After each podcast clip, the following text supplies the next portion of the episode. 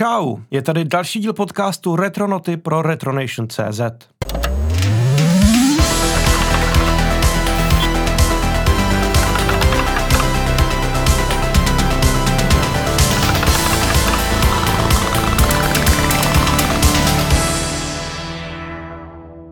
Tentokrát přichází závěr miniseriálu o vývoji hudby v žánru strategií. Zaměříme se na období po roce 2000 a na několika příkladech si ukážeme pozdní období zlatého věku real strategií, kdy stále hrály velkou roli v herním průmyslu, ale postupně je bohužel vystřídali jiné žánry. Nicméně hledal jsem nějakou spojnici, jak tuto novou etapu napojit plynule na starší díly a našel jsem ideální titul v podobě hry Earth 2150. Pojďme si na začátek pustit ukázku.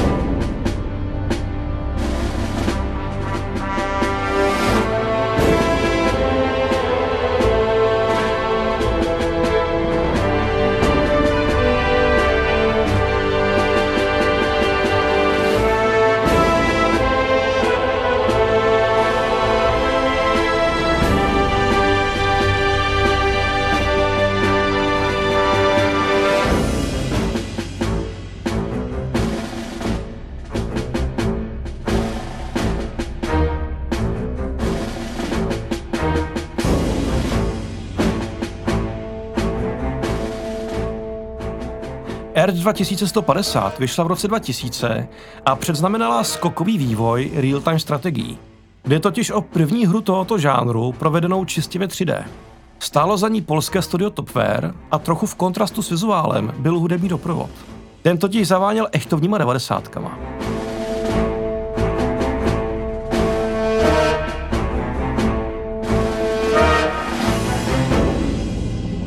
Klávesy z toho řvou na míle daleko, Schválně teď pustím pro srovnání ukázku z Command Conquer Red Alert 2. Tahle hra vyšla jen o pár týdnů dřív a autorem hudby je nám známý Frank Klepacký.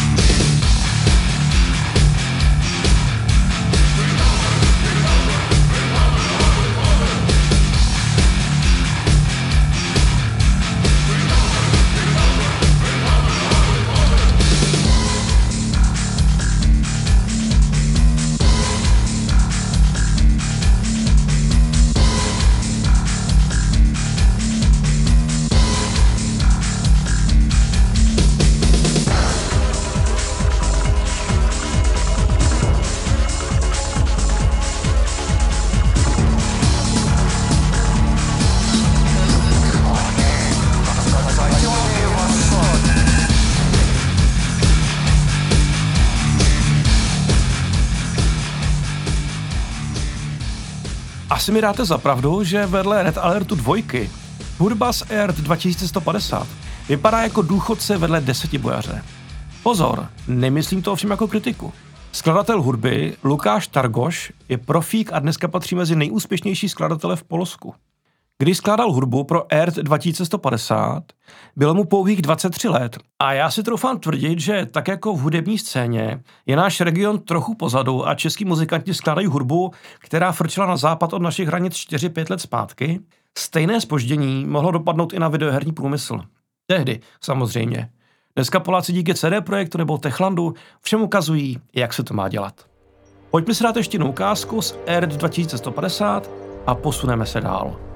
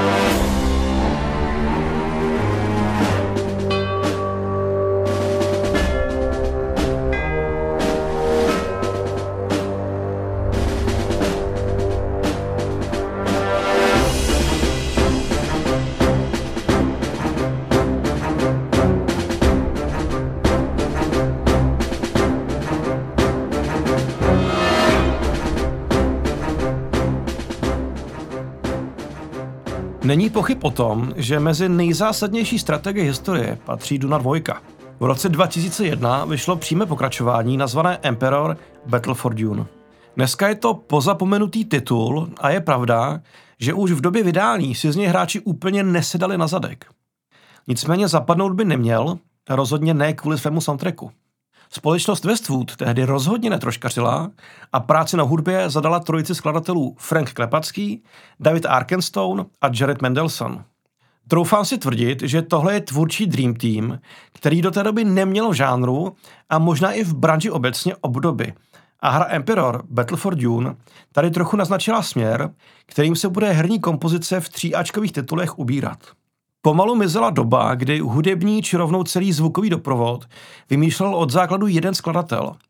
Herní soundtracky se přestávaly dělat na jednom počítači v kanclu a práce na zvukovém doprovodu se přesunula do plnohodnotných hudebních studií. A tak jako nahrávání desky není práce jednoho člověka, stávala se pomalu týmovou prací kompozice videoherní hudby. Do absurdna o dekadu později tento model dotáhnul Blizzard, který v době vývoje World of Warcraft nebo druhého Starcraftu najímal skladatelů tolik, že by spolu mohli hrát fotbal. A tak jim dopřával zázemí, díky kterému mohli točit hodinové dokumenty o nahrávání s orchestrem a zveřejňovat to jako bonusový materiál. Kdybychom se ale chtěli dopátrat momentu, kdy tento přístup v branži začal, Westwood na začátku 21. století rozhodně přiložil ruku k dílu. Pojďme si ale konečně pustit ukázku z Emperor Battle for Dune.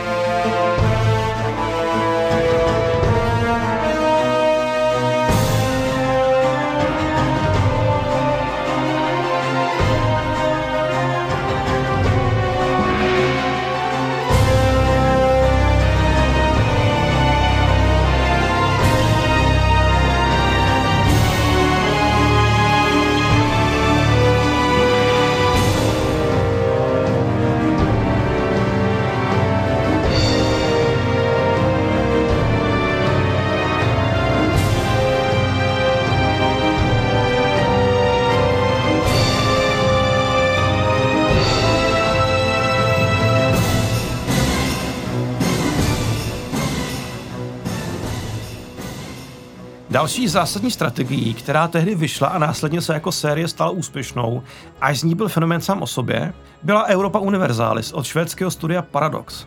První díl měl ale do Europy Universalis tak, jak je známe dneska, dost daleko.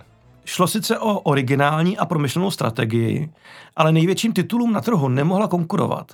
Na to bylo Paradox tehdy moc malé studio. Po hudební stránce tak hru potkalo to samé, co ERT 2150. Šlo o nahrávky ještě hodně skromně pojaté a je na nich znát lehce zastaralá technika. Na druhou stranu pro mě překvapivě obstojí sami o sobě a nefixují se přímo na Europu Universalis. Když jsem ten soundtrack poslouchal, nemohl jsem se zbavit dojmu, že by tahle hudba v klidu obstala i v RPG Might and Magic 6, 7 nebo 8, které jsem tou dobou mastil na počítači furt a s podobnou atmosférou hudby si je spojuji. Posuďte sami, snad mi dáte za pravdu.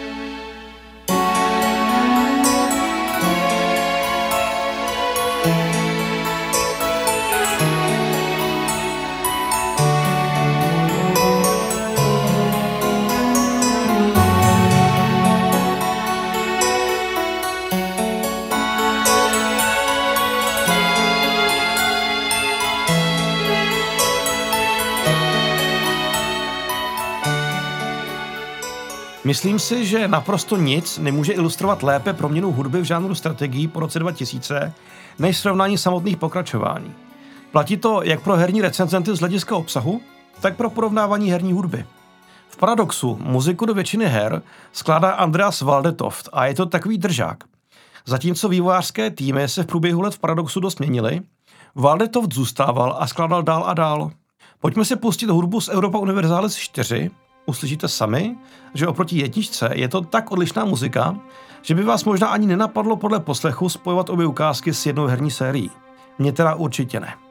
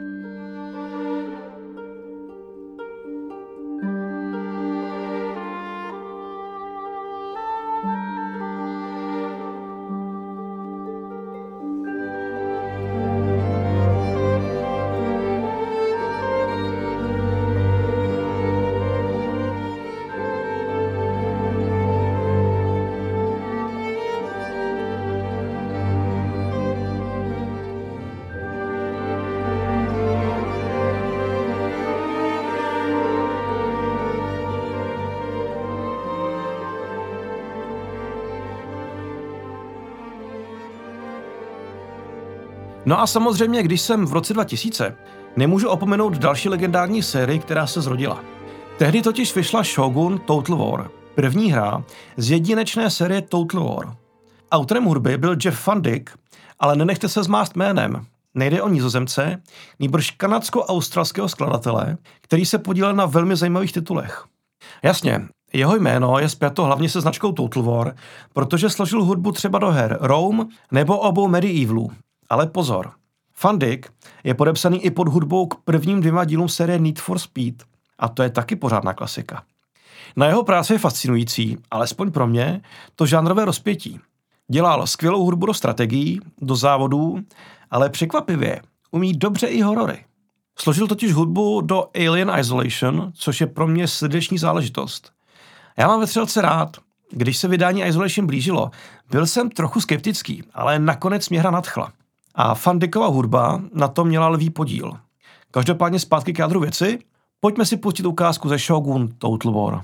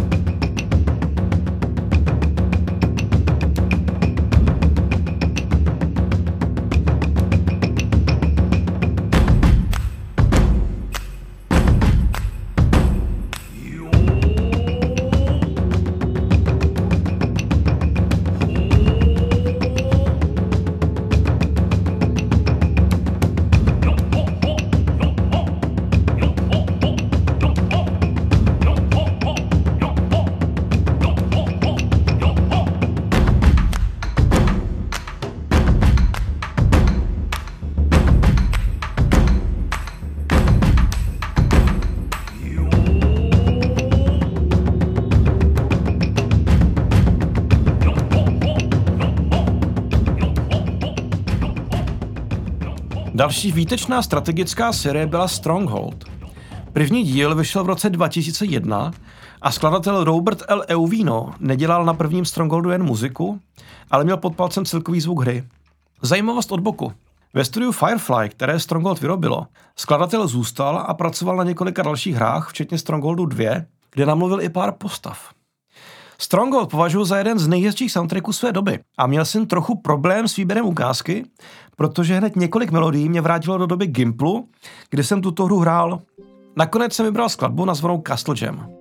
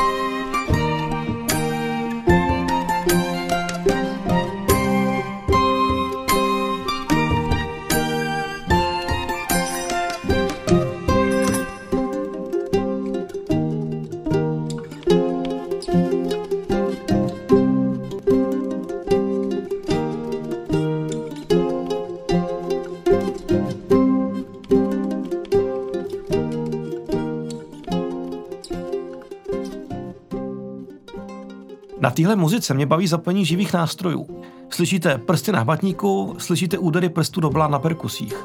To je ve videohrách hrozně vzácný jev.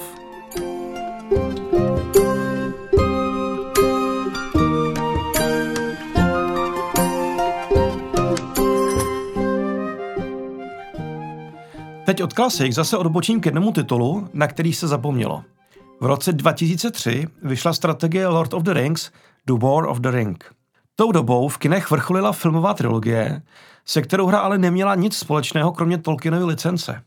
Nemohla se tak opřít o filmové vizuály a bohužel ani hudbu. Tím disponovala o rok později vydaná Battle for Middle-earth od EA a pojďme si říct na rovinu, že EA War of the Ring převálcovali na všech frontách.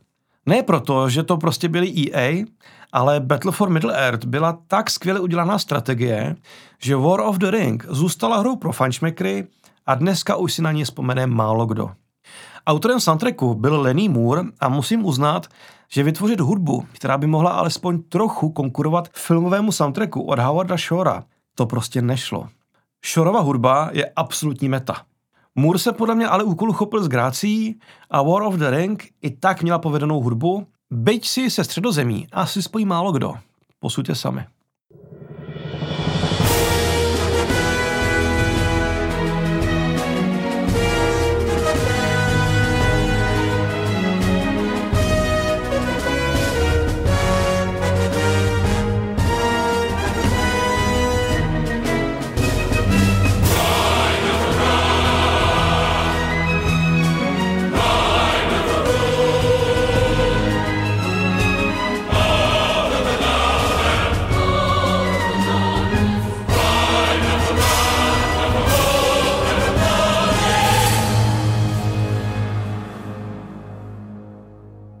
Další pozapomenutou strategií z té doby, která se ale mohla opřít o filmovou licenci, byla Alexander od Ubisoftu. Šlo o hru podle filmu Alexander Veliký od Olivera Stona a jde o jeden ze vzácných případů, kdy hollywoodský velkofilm nedostal videoherní adaptaci v podobě nějaké skákačky nebo akční hry, ale regulérní real-time strategie. Ubisoft do své hry mohl dostat videa i hudbu z filmu, čehož využil a ve výsledku byla Alexander celkem slušně adaptovaná videohra. Decent, jak říkají američani. Proti konkurenci se rozhodně nechytala, ale za připomenutí stojí. Pojďme si dát ukázku, vybral jsem hudbu, která zní na mapách zasazených do Perzie.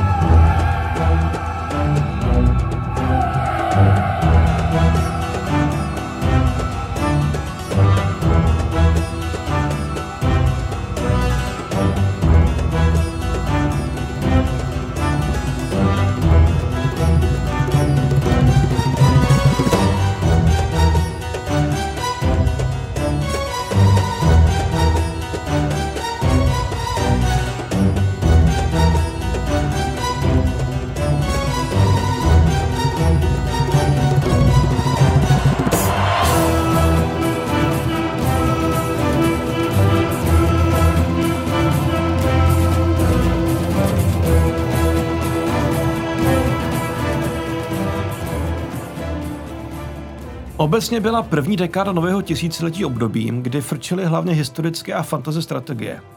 Má to svou logiku. Za prvé, kinům dominoval pán prstenů, ale nástup digitálních triků umožnil Hollywoodu obecně zase točit historické velkofilmy.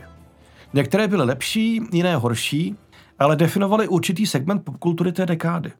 Přesto se našly strategie, které vynikly navzdory odlišnému settingu. Zásadně podle mě Dawn of War, hra ze světa Warhammeru 40 tisíc, která tehdy dokázala Wargaming dostat do herního mainstreamu a mezi lidmi nepolíbenými Warhammerem dělala figurkové hře od Games Workshopu slušnou reklamu. Já Dawn of War svého času pařil fakt hodně. S kamarádem jsme u toho proseděli dny i týdny. Dodnes mám doma na plackách všechny datadisky, které tehdy vyšly. Pustím teď ukázku a pokud vám bude použitými nástroji a aranžemi připomínat The Elder Scrolls Oblivion, trefili jste se přesně. Hudbu totiž složil můj oblíbený Jeremy Soul a jeho rukopis je poznat prakticky okamžitě. Používá stejné nástroje, stejné aranže, Prostě je to tam.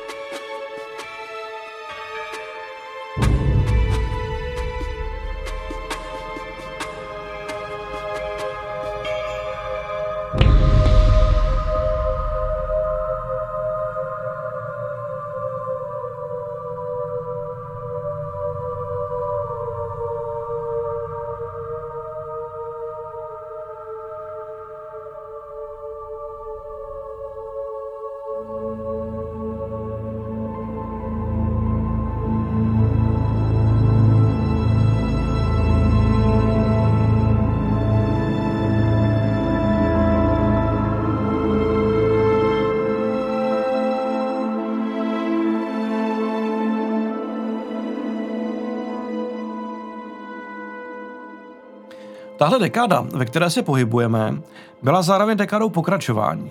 Nedopočítali bychom se, kolik strategických her se tedy dočkalo dalších dílů a datadisků, něco byla nastavovaná kaše, něco povedené tituly.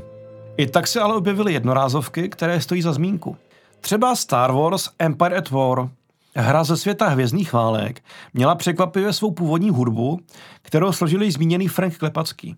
Pustím vám ukázku a jsem zvědavý, jestli vám přijde jako alternativa ke Star Wars melodiím dostačující nebo ne. Já osobně si myslím, že ve spojení s hrou byla ta hudba v pohodě, ale už jsem od Klepackého slyšel lepší výkony.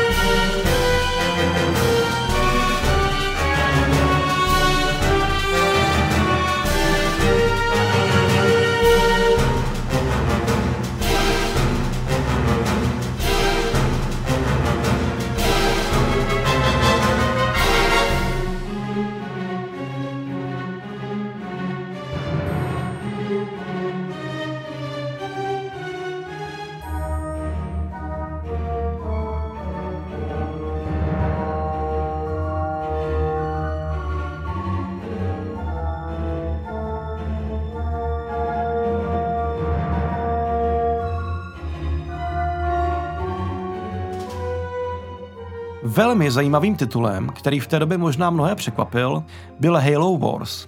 Strategie vycházející z populární střílečky si našla řadu fanoušků a znám lidi, kteří Halo Wars hrají dodnes. Hudbu složil Steven Rippy, o kterém jsem mluvil už v souvislosti s Age of Empires. A možná mi dáte zapravdu, když řeknu, že nebýt těch sci-fi aranží, i tahle melodie z Halo Wars by klidně mohla v Age of Empires znít.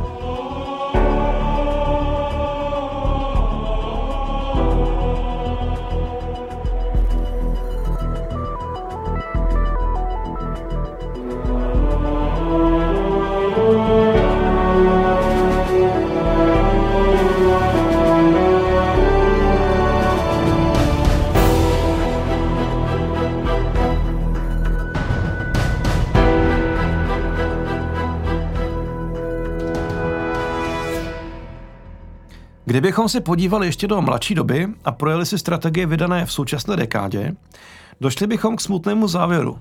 Za prvé pokračoval trend vydávání dalších dílů zavedených značek a už se bohužel neobjevily nové tituly, které by dokázaly v herní mainstreamu bodovat.